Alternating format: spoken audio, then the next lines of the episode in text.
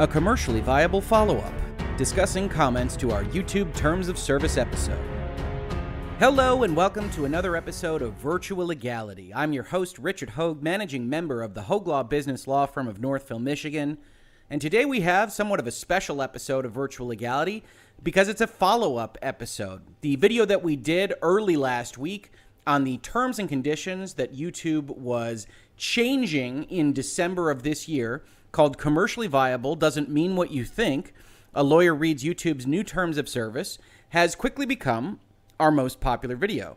And that's very gratifying in certain respects, but it also means that a lot of folks that don't regularly follow virtual legality, don't regularly follow this channel, and are maybe interested primarily in the subject matter, have dived into our comments, have discussed things that I think we can offer some amount of clarity on. Now, if you haven't watched that video, some of this video probably won't make sense. So I recommend checking out that video and our discussion on the current YouTube terms and conditions and what YouTube is changing its terms and conditions to as of December 10th of this year. And one thing that you might have seen in social media, just as kind of a primer for this video, is that YouTube is adding a provision that says that it can terminate channels if they are not deemed commercially viable to YouTube. And I had seen a lot of what I might classify as misinformation on the far end or just incorrect kind of understanding of what they are trying to accomplish in those terms and conditions on the near end in some of the articles that I had seen online. So I did this video to kind of clear things up a little bit. Uh, but what wound up happening is while we got a number of comments that said thank you for making this video we thought that was clear and understandable etc we got a number of other comments in which people were talking about other things, either ancillary to what I was discussing or just disagreeing with the interpretation, which is absolutely fine. I don't want anybody that's listening to this or watching this to think that you can't disagree with me. The nature of law, and this is one of the things that we'll see in the comments, is to take novel things, things that people haven't necessarily thought about or interpreted or considered in the entirety of what the legal system requires, and looks at them from new eyes, right? So YouTube has written here a provision that nobody has ever interpreted before because it's not anything that existed before YouTube proposed it for their terms of service on December 10th, 2019. And you might say, Rick, well, some of the language is very similar to what you might see in other terms of service, and that's correct. All language is somewhat built on the foundations of other language that has come before. But in this context, with the service that YouTube is providing, with what the current terms of service say, and how you are moving to these new terms of service, that entire context and how it should be interpreted once YouTube has it and has the power as of December 10th is a novel question. And what lawyers do every day is that they interpret or they guide or they suggest to their clients what language should be, how it might be looked at by courts or by other users, both in terms of law, yes, but also business, right?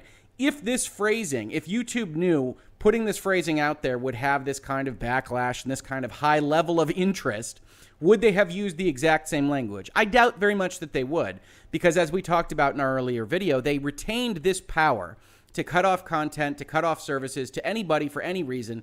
And all this language does is, as a function of making their terms of service more readable, it is more express about what powers they are retaining. And I said that's a good thing. I said that in that video. And so we got a number of people that said, you know, I'm a shill for YouTube. We'll look at some of those comments because I think that's pretty inaccurate, especially based on some of the other videos I've done on YouTube and other giant tech companies' terms of service. But because this video looks at this and says, hey, there's no reason to panic any more than you're currently panicking because these terms don't really change YouTube's authority or power structure over you or anyone else. That doesn't mean I'm in favor of what YouTube's current power relationship is with its users or anything in respect of that. But it does mean that this is something that is creating a panic moment where I don't think it should exist because whatever authority YouTube has right now is the same authority that it will have on December 10th. So ultimately, yes, you might feel like YouTube can do what it wants and that's a problem and you should speak out against that. I'm entirely in agreement if that's what your position is, but it doesn't change on December 10th, and that's what we were trying to get across. But the purpose of this video is to take a look at some of those comments, to add a little bit of illumination and hopefully a little bit more understanding, if I can, and to otherwise just talk about what it is that that video was meant to do and how I think in some places it appears to have missed the mark with some users uh, because they don't get that the primary concept of that video is that YouTube already has this total authority over its relationship with its users. And so highlighting how it might use that is ultimately a good because people can better understand, can better educate themselves, and decide whether to start a channel, whether to devote more time to their channel. And it doesn't actually change the fact that YouTube could terminate them tomorrow without even waiting for December 10th. Now, I've classified these into a couple of buckets. This isn't a total look at all 400 some odd comments here, but I did see a few kind of strains of thought and understanding that were coming through the comments, and so I wanted to talk to you about them. The first one I've labeled is everyone agrees on what commercially viable means. In other words, even though you say it doesn't mean what I think it means, we all understand what commercially viable means, and this is a waste of time, etc. Some of these quotes are people generally understand that viability refers to being viable to YouTube rather than to the content creators themselves. If users are always commercially viable, there would be no need for a provision for the contrary condition. If YouTube decided to demonize a channel, that channel is not and will not be commercially viable. It's censorship disguised as a business commercial strategy. We're going to talk a few a, a little bit about politics and some of the other comments that came in on those lines. But what if they change the definition of commercially viable later? And when I get taken down for just posting model train videos, I will remember this and remind you that you are wrong. So, a couple of things here, right? Primarily, the purpose of the video was to establish that YouTube already had this authority. One of the secondary purposes of the previous video was that I was seeing a lot of headlines that essentially said YouTube can now get rid of a creator that isn't commercially viable. And maybe that's passive voice, maybe that's not as specific as it might be, but in reading those, just kind of quickly looking at headlines, like I think a number of people do, one of the things that it looked like to me was happening without reading the terms and conditions, before reading those terms and conditions, was that YouTube was somehow earning or gaining or otherwise asserting a right to say, hey, we can determine whether we think this plan of yours is going to be a viable business model. To look at your toy train video and say, you know what, this is never going to make you any money, so we're going to cut it off now so you don't waste your time. I think it's very easy to interpret a lot of those headlines as saying that YouTube is reserving the right to determine your commercial viability to yourself. I'll tell you because this was one of the things that was asked in a number of comments. You know, you the YouTube channel for Hoeg Law isn't commercially viable insofar as it doesn't make enough money to live on. It doesn't make enough money to feed the family or to keep the lights on. I'm a law firm, right? We have clients we provide legal services to. This is ancillary to that, and I do it to hopefully talk and help people understand what's happening in news items around the world and particularly in the US. But I don't do it to get a ton of money, right? That's not the purpose of it. So if YouTube had the right to say that's not a commercially viable business model, they might be able to do that. They might be able to say, hey, you know, you're not going to make a ton of money there, so we're going to cut you off. But that's not what their terms say. Their terms actually say we're going to determine whether it's commercially viable to us. And one of the things that I pointed out in that earlier video is that that's always been the case. YouTube and Google are providing a free service through YouTube that says, hey, if you want to put some videos up, you can put some videos up. To some extent, if you are demonetized and or never reached a monetization threshold, you're just putting up family videos, maybe it's entirely private and unlisted, whatever it might be, YouTube is expending some very small amount of money just having the bandwidth providing the server capacity for you to put those videos up and to have them accessible to someone else.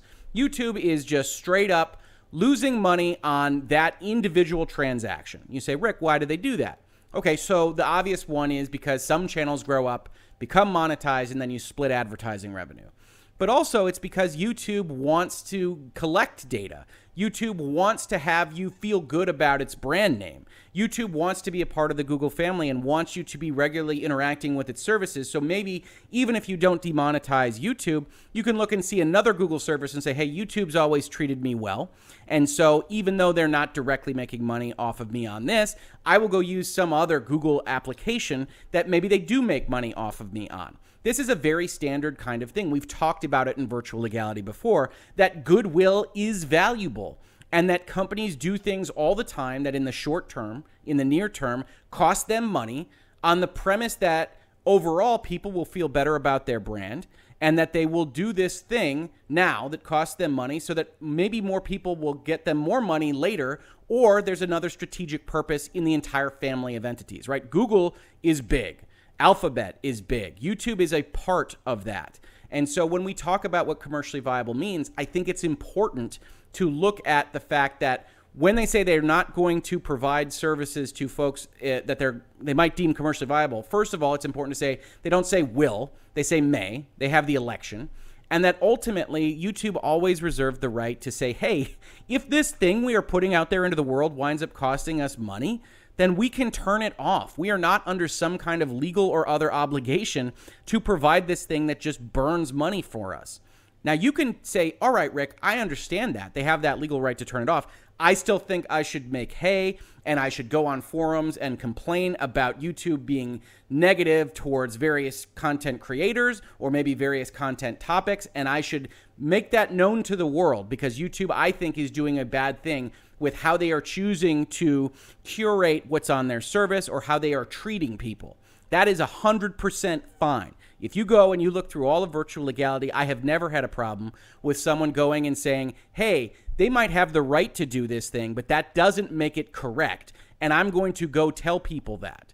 I've never had that issue. So when I get comments that say that I'm doing something different to that, it bugs me just a little bit because that's never been the point. The point is to try to establish what leverage is, what the rights are, what the contract you are entering into means. And so that's why I made the video and said, hey, commercial viability doesn't actually have usage like a lot of people are reporting it to have. The next kind of bucket of things that I saw was disparate impact, where they said, okay, maybe YouTube has the right to do that. But they said, having had a Google YouTube account for about 10 years, I think what has people so uppity is the fact that larger channels have been getting away with breaking the rules, but other channels get penalized for next to nothing, and a rule change like this definitely doesn't help matters. I think that's a perfectly reasonable comment to have. I think in any kind of realpolitik, boots on the ground type situation, you are going to have circumstances where the content creator that makes YouTube millions is going to get more chances to break the rules and to potentially cause problems for YouTube than the tiny channel that doesn't make them millions. And that's not unique to YouTube. That isn't unique really to any of the structures of the United States if you make them money, you're going to have more opportunities to potentially violate the rules before they bring a penalty on you because they want to continue making that money. And so I do think there is a thought process that says these new terms and conditions will allow them to have a greater right to have this disparate impact or at least have some leverage in the language that they have proposed in these terms of service that allows them to get some kind of uh, coverage uh, in the media that they say, hey, we can look at these terms and say, we warned you about this and we can cancel you. I personally think that's unlikely, but I understand why people feel that way. And I don't think that Google or YouTube really needed that coverage. They don't need that term to actually do those things. As a matter of fact, one of the things that popped up again, again, and again in my comments was the fact that this is already happening, that, that channels and content creators are getting terminated for reasons that these commenters felt were unjust. And one of the things I would point out to them is that it is already happening under the current terms of service. Google and YouTube don't need extra coverage. They don't need any extra rights to do what they are currently doing and what you're accusing them of doing. And in my opinion, which is all these kinds of things can really be, in my opinion, that extra language doesn't get them any more protection from you from complaining about it. The fact that they determine that provision of services to X, Y, or Z is no longer commercially viable to them is no different than them turning it off for any other reason or no reason. So I don't think they really need that power. And so I talk to these people, I look at these comments, and I say, I don't think that this particular change on December 10th is going to cause these problems. To the extent these problems exist, they exist right now. They will exist in the future. Please do complain about them if you have issues with what YouTube is doing. But don't think that there is some giant sea change happening on December 10th. One of the other buckets that I got a lot of was the question of ad block. So, question what of users using ad block extensions are we considered not commercially viable? Couldn't people who use an ad blocker be deemed as not commercially viable too? Yeah, absolutely. Uh, an ad blocker that interacts with YouTube in a specific way to prevent their marketing materials from getting to you is very likely a straight up violation of their terms of service anyway. And so if they decided to turn their eye on you, saw that you were using an ad blocker, they could terminate your rights right now. They haven't done that yet, as far as I understand. I don't use an ad blocker on YouTube, so I don't know. Uh, but these commenters are apparently using it right now and believe that this new term would allow Google and YouTube to terminate their access to YouTube even more so than it currently can. I will say this. Yes, I think YouTube can probably terminate your access if you're using an ad blocker, if you're interfacing with their software, with their website in a way that they don't want, then they can terminate you. And in so doing, when they add this bit of language that says it's not commercially viable to provide the service to you, you not receiving those ads, you not receiving those marketing is maybe a good indication of the fact that YouTube might want to terminate people more on this particular aspect of their relationship with its users. So this isn't content creators, and in my previous video, I was focused primarily on channels and content creators, but I think this is a legitimate concern for people that use AdBlock to say, yeah, YouTube probably could terminate you. However, YouTube probably can terminate you now. And there are still good reasons why they don't go forward with a mass termination is because they don't want to have to deal with that in the media. They don't want to have to deal with that negative goodwill out there amongst people that might otherwise use their service. So, yes, they might do it in the future. They might do anything in the future because, as we've said before in their terms of service, they have the rights to terminate their services to eliminate content for basically any reason. So we look at something like this and say, yeah, if you're using ad blocker, maybe you should be concerned because this provision does seem to be pointed at those kinds of things. Then we get to COPPA. So it says, I have a question that scares me quite a bit. Can COPPA's new regulation affect my YouTube channel of three or four vids? Not to mention the horrendous COPPA law that was rushed through Congress without the public protesting it. Well, it, it was a long time ago. Uh, but if you follow the channel, then you know that just a couple of days after the video that I did discussing commercial viability and the new terms of service on December 10th, I did a video called Copacabana on YouTube's legal requirement deception. Now, this is one of those reasons why I laugh at the people that call me shills or just in general in favor of YouTube or big tech or whoever it might be. I am a corporate lawyer, so I interpret these provisions and I look at them in a very specific light, and hopefully that's uh, informative to you who are listening or watching this video. But I also look at things that YouTube does and other services and other companies do, and I have to call them out if I see something that really bugs me. So in this particular case, a couple days after this video about commercial viability went live, they wound up putting together a lot of notices to people, emails, things that pop up when you access YouTube that said it's your legal requirement to comply with COPPA. And so I made a video that said they are playing very fast and loose about whose legal requirements these are because COPPA applies to website operators. The FTC has never, to my knowledge, actually tried to attack a content creator on a service like YouTube for FTC malfeasance under COPPA because COPPA's main requirement is that if you're a website operator, you won't collect data in these very specific ways from your website if it's directed to children. And the users of YouTube aren't collecting data. They aren't in charge of the website. They aren't in charge of how the website collects data and where it might collect it from.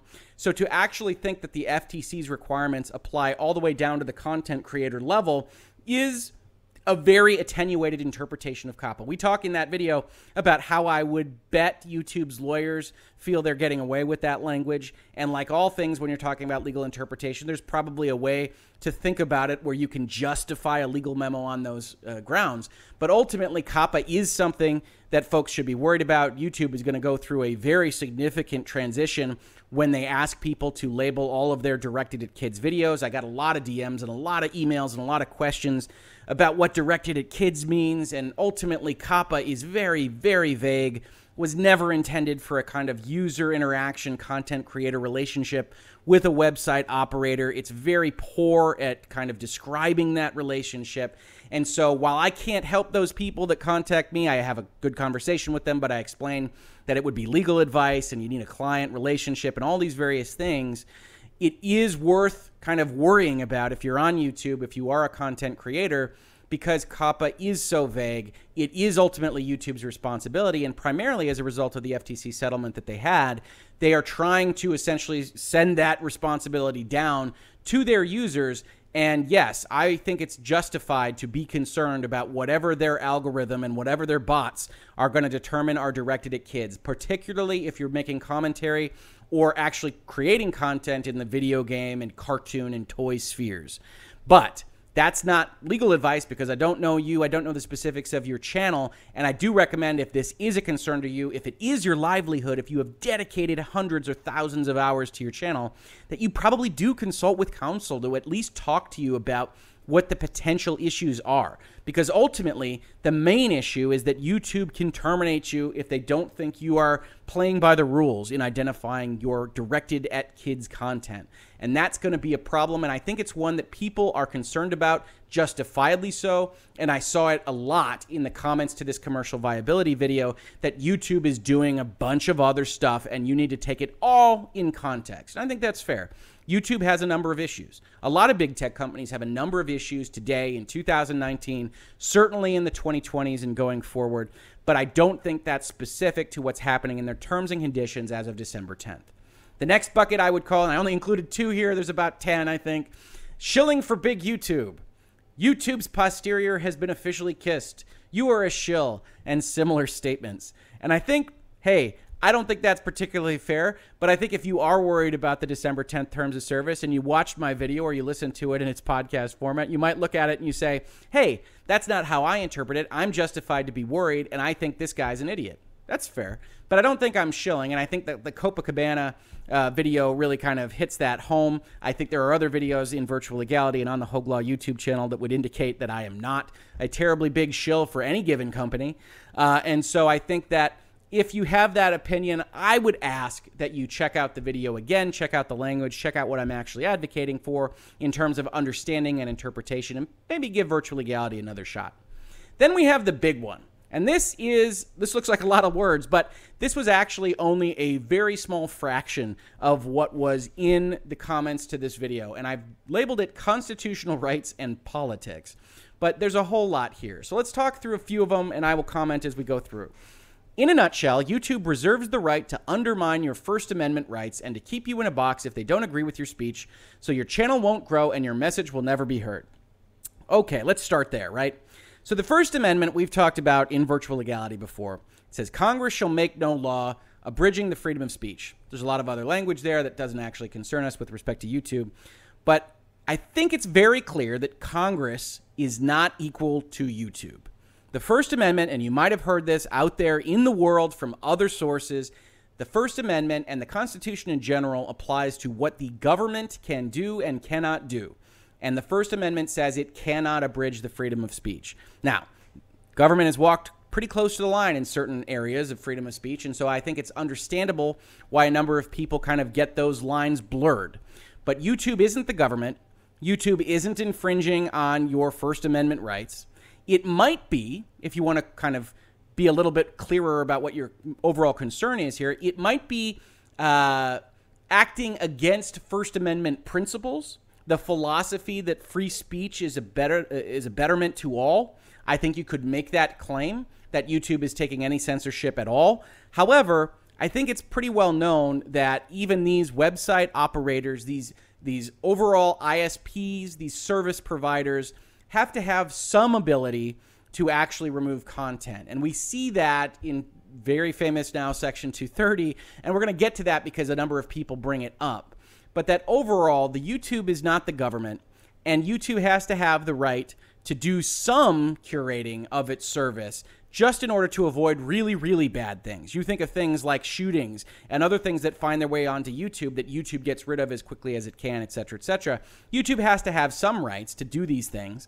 And ultimately, it's a private company that has total rights to do it. The only question is what liability attaches to it. But that shouldn't be confused with the First Amendment, which basically says the government can't throw you in jail for saying something. Continuing on, do you idiots not see that way YT, YouTube, has been acting as of late? This all plays into it. It's not fear mongering when there is a clear evidence of YouTube failing their creators over and over again, as well as kowtowing to every censorious asshat out there. Again, I think you might classify this as YouTube not abiding by freedom of speech principles, but I don't think that you can take a video like a virtual legality and yes, context is important, but I don't think you can just interpret it as, hey, these new terms of service should cause everybody to panic because YouTube is already on the warpath. As I discussed earlier in this video, YouTube already being on the warpath primarily means that it already has the authority to do that. And to the extent we get better clarity as to what YouTube intends, it's a good thing. The new terms of service on December 10th are clearer, better able to be read by non lawyers. And ultimately, if we want that clarity and that transparency, we should be in favor of that. not in favor of the content necessarily. Absolutely. Pout about the commercial viability provision or any other provision in there. We covered a number of them in that video as well. Commercially viable equals wrong think. Now, I think that's basically incorrect. I think that YouTube can get rid of whatever it wants uh, for wrong think, regardless of whether it's commercially viable to YouTube. But I do see this kind of thread of thought that YouTube is against certain forms of generally political thought and that they're intending to use the commercially viable term to hit those political thinkers. And I think that's incorrect, again, because I think they have the authority to do that anyway. YouTube has been shown to ban people who have broken no rules. All these changes is just them trying to cover their asses for things they've already been doing. Also, if YouTube is a publisher, not a platform, they better be accountable for all the content that goes up and be liable to lawsuits as they do not have the open platform protections. Yeah, so that's 230. We're going to add the next comment to that one as well. While Google might be a private company, Google has an obligation by law to operate as a public service available to all, a public forum that is essentially a government approved monopoly. In exchange for that, they aren't liable like a publisher for content. Okay, so those two comments are hugely, very significantly wrong. And I see this a lot in social media. I see this a lot in forums and various other things. Uh, but Section 230, you might have a philosophical debate with someone about whether or not the 230 protections should be afforded to internet service providers because if they weren't afforded, then there would be potential lawsuits, and maybe that's something that people should have the right to do against the YouTubes of the world. But the fact of the matter is, they are codified into law right now. And basically, what it says, if you're not familiar with this section, is it says one, it is a policy of the United States to preserve the vibrant and competitive free market that presently exists for the internet and other interactive computer services, unfettered by federal or state regulation. So ultimately, this is essentially anti monopoly, right? If you started up a YouTube competitor right now, uh, you would be afforded the protections of Section 230. You would be able to get rid of things without liability, and you would be able to point to 230 to say, you can't sue me for my getting rid of that thing. You could quote unquote censor what is the content that your service actually shows on the internet because under this law, it was determined that internet service providers, interactive computer services as defined here, it was necessary for them to have this protection in order to feel comfortable about the services they wanted to provide to the internet. You can disagree with the philosophy of this law. Absolutely, you can. But nowhere in it does it create a government monopoly. Nowhere in it does it require your company to act for the public good. And nowhere in it should it be interpreted for either of those two premises, no matter how much you might want it, because this is the current state of the law. Absolutely. If you don't like it, change it. We've got videos in virtual legality about how 230 is maybe being abused in certain respects, but also how people are misinterpreting what its requirements are. And the main one is this protection for Good Samaritan blocking and screening of offensive material. No provider or user of an interactive computer service, that's YouTube, shall be treated as the publisher or speaker of any information provided by another information content provider. YouTube will not be treated as the publisher for information provided by its content channel creators, period. That is a full sentence. It doesn't have exceptions. That is the state of the law as it stands right now. Further, no provider or user of an interactive computer service, that's YouTube, shall be held liable on account of any action voluntarily taken in good faith to restrict access to or availability of material that the provider or user considers to be a bunch of things objectionable whether or not such material is constitutionally protected. Objectionable is one of those umbrella terms that I don't love in statutory code, but it is in the law as it stands today. So this basically says if YouTube finds it objectionable, they can remove it regardless of your constitutional protections. You can't sue them for it and they otherwise won't be treated as a publisher. Now, a lot of people start kind of positing that there might be a way to interpret someone that acts arbitrarily and capriciously, as YouTube might be accused of doing, to say, hey, they're no longer just the provider of an interactive computer service. They are, in fact, the provider of information content. And you look at this definition, it says the term information content provider means any person or entity that is responsible in whole or in part for the creation or development of information provided through an interactive computer service. So you have to actually go through the kind of tortured thought process to say maybe if YouTube acts really oddly, we might be able to say they are developing information through what they actually allow on their service, and maybe we could sue for what survives. You'll never be able to sue for what they remove because of this express language of this statute. But maybe we could say we could sue them for what survives. And that's when you see language, whether you're on a forum or on Twitter or elsewhere on the internet, and you see someone come up to you and say, well, they are not just a provider. They are, in fact, a publisher because they're acting in X, Y, or Z fashion. This is what they are trying to get at. But the reason it's such an attenuated, difficult legal case to make, and I think most lawyers would probably throw it out out of hand, is because you've got this express language. You've got a sentence that says, shall not be treated as a publisher. And that's very, very difficult to beat when you're in a court of law. So ultimately, it's it's a loser right now with the way this language is written in the statute, but you do see it come up time and time again, and you saw it in the comments to my video as well. Continuing on, this doesn't really surprise me, but when they already have the ability to terminate anyone for any reason, to explicitly include something so specific in their terms of service sounds suspiciously like they actually plan to use that specific excuse. Couple this with channels that are specifically demonetized for whatever reason, and there are fears of a frankly political nature, even if that is only one facet. Now, there's a couple things I would say to this comment. The first is there is a usefulness in drafting what I would call belt and suspenders language into a contract. So you've got an umbrella term, like we can eliminate all content to our heart's content. If we look at the actual provision of the language that we highlighted in our earlier video in these new proposed terms for December 10th. You see a bunch of stuff here, but one of the things you see is YouTube is under no obligation to host or serve content. And these commenters come out and say, hey, Rick, if that's the case, and if they also have right to terminate for cause, you have the right to terminate. Why do they need this extra language? And I am sympathetic to that position. They probably don't. This is probably already covered in their generalized right to remove content, to eliminate services, to target that removal or elimination to any individual user, which they explicitly reserve. And so they probably don't need this language. But it's belt and suspenders. It indicates that they want to make sure that the user knows that they have the right to do this thing.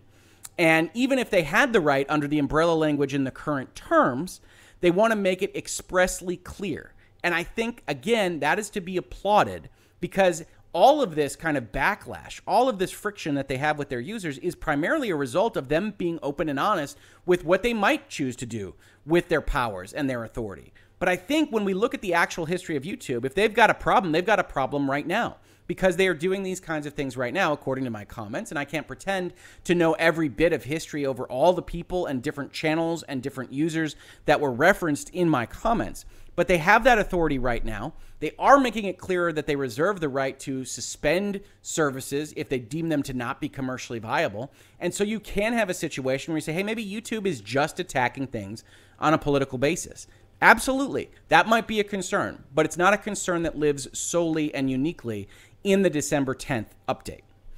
Thank you for the legal explanation of the terms of service. However, I believe the general fear is that YouTube has already assessed channels with content that can be monetized or not. For example, pretty much any channel with firearm content, no matter the size of the channel, i.e., subscriptions and views, has been demonetized through YouTube's algorithm because someone has determined that firearms are evil. The worry is that now that they have changed their terms of service and specifically called out commercially viable, will these channels that they have deemed as unfavorable to monetization now be deleted? And again, I think the monetization question is a bit of a red herring. There is an awful lot of YouTube that is not monetized, whether that's just sharing personal family videos or any other purpose that doesn't reach their now significant monetization thresholds. There's an awful lot of YouTube that is provided to YouTube users on the premise that YouTube gets something out of it just by having you interact with the service and potentially liking the service enough, liking the interface enough to ultimately go from that user's content to somebody else that is monetized, get those ad revenues, feel good about YouTube, maybe feel good about Google, use Google search, whatever it might be.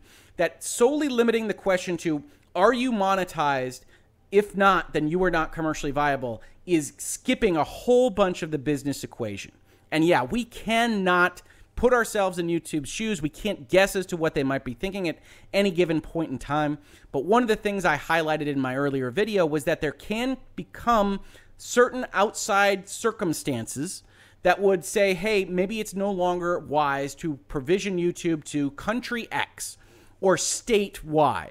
And that, I think, is ultimately what we're talking about primarily here, which is Congress passes a law, California passes a law that somehow makes it more difficult for us to provide this service. Let's say Congress got rid of Section 230. How would YouTube respond? YouTube would look at that and say, well, we have a couple of choices. We can either hire a whole bunch of people to start deleting a whole bunch of videos because we're now liable for what goes up on the service, or we can just shut it down in the United States, or we can shut it down in a different country that tries to impose liability in a way that we don't like. And it has to be clear to our users that we reserve the right to do that. And I don't think anybody that looks at this and understands that YouTube is a business that otherwise provides its service for free would begrudge them the opportunity to say, hey, if it becomes something that would cost a huge amount of money to just provide, we're not in the charity business. We can cut it off. We can end the provision of those services. We can close the whole thing. And I think everybody understands that at a kind of fundamental level, but they're worried about YouTube doing it arbitrarily to firearm channels or to something else that you might personally like. And I think YouTube does have the capacity to do it arbitrarily. Certainly, YouTube itself and the people at YouTube that are operating it, that are otherwise kind of going over these things internally, might have their own political feelings and might decide to use those and exert them through YouTube. By all means, complain about those. Absolutely. Get out there and complain about those. Put big, giant uh, articles out in major outlets, whatever it might be. But don't think that just because there is language changing on December 10th, that YouTube is doing something differently. YouTube already had the right to do this, which is why this is even a point of discussion because they already have been. This guy does not know what he is talking about. Eh, fair enough. He is in denial about YouTube's agendas. YouTube is rewriting its rules so that they can more easily justify deleting all videos that they morally disagree with. It is also not a coincidence that this is happening right before the 2020 election. The liberals who run YouTube and Google are preparing for more censorship. Okay, maybe. I don't know. I don't know what YouTube and Google have planned for 2020 or beyond. I just know that thinking that December 10th is some big giant change in policy is not paying attention to what YouTube has already been doing.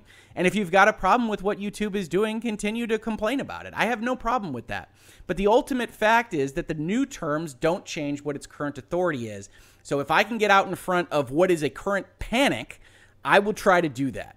This new language doesn't read to me like anything that fur- furthers any of YouTube's political agendas. They didn't need the language. I can tell you a number of my terms of services documents that I draft for clients or contracts or consulting agreements or master services contracts, whatever it might be, have language in them that says, hey, if this no longer makes commercial sense, we can do some things to change or terminate the relationship. That's pretty normal when you're interacting with a business, and this is a business contract. And so the business says, hey, if something significant changes and we're losing massive amounts of money on this, if it's no longer commercially viable to us, we can end access. We can terminate services. We can con- curtail your ability to use them. And that doesn't strike me as unusual. How they use that might be unusual. But that how they use the language that they already have in their current terms of service might be unusual. And that's what you need to worry about. And I don't begrudge anybody doing that. Finally, I just thought we'd add some uh, fun stuff. You know, I, I talked to some people. Don't read the comments, right? So we have some personal stuff. It took you 21 minutes to get to the actual subject of the video, you fat bastard. I'll never get those 21 minutes back. I say, hey, wow, okay, all right, fair enough. Get on the treadmill, no problem. LOL, this is very vague. The idea that you know what it means is laughable at best. There are a lot of dumb lawyers. You are one of them there certainly are a lot of dumb lawyers. There's a lot of people in every profession that one might classify as dumb. Uh, whether or not you think that's me, I think that the purpose of that video, this video, the COPPA video, is to give you my thoughts on interpretation, which leads us to the last quote. I don't really care what you think. Either you can clearly state what it legally means, which you do earlier, confirming what people are saying, or you have nothing to say. Nobody cares about your interpretation that's not backed up by actual law. If I want to hear what people think it means, I don't need to watch a lawyer. So here's what I would say uh, legalese is legalese because it's designed to be interpreted by courts.